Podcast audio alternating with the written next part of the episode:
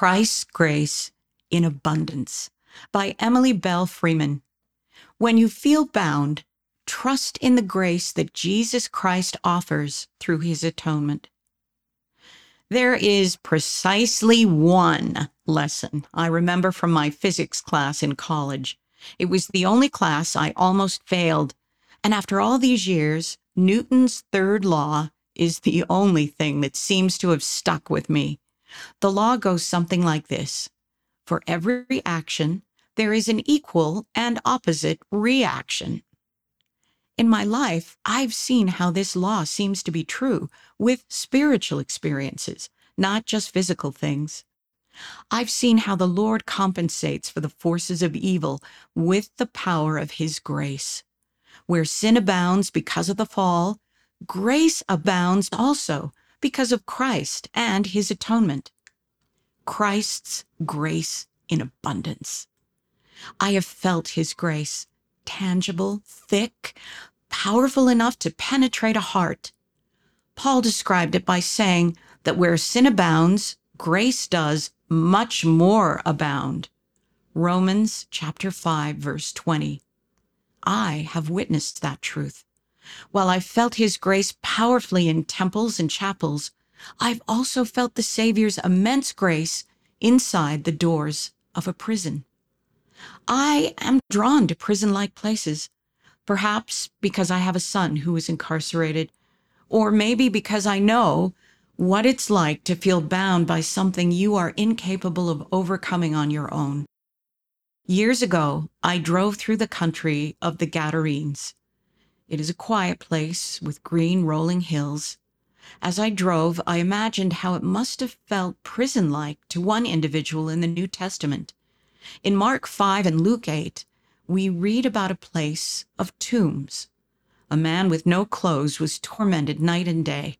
When Jesus saw him, he asked the man's name. Legion, the man answered, suggesting he was possessed by many devils. Mark chapter 5 verse 9, Luke chapter 8 verse 30.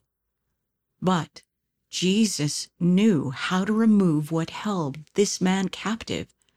There were pigs and a cliff and a lake, and then a healed man sitting at the feet of his Savior, clothed and in his right mind.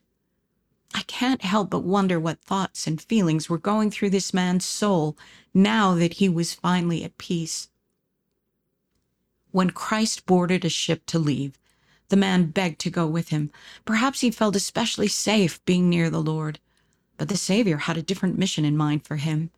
Jesus asked the man to return home and tell his friends about what had happened. And so the man went, testifying throughout the whole city how great things Jesus had done unto him.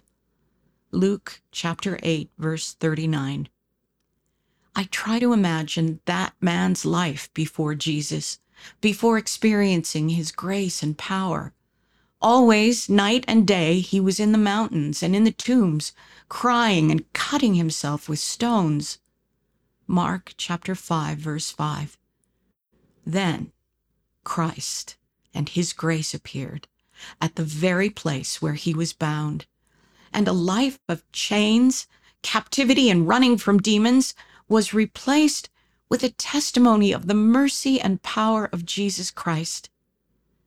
Do you ever feel like your past might destroy you? There is one who sees the good in you, no matter what your life has been like. He knows your name. He has great things in store for those who seek the Lord. In that place where you feel bound, plead for His grace trust that it is available in abundance. Jesus Christ sees you. He can help you overcome. I saw him change the life of my son. He can and will do the same for everyone who turns to him. Discover more. You can find more uplifting articles about incarceration and repentance in the February 2021 Liahona. End of the article.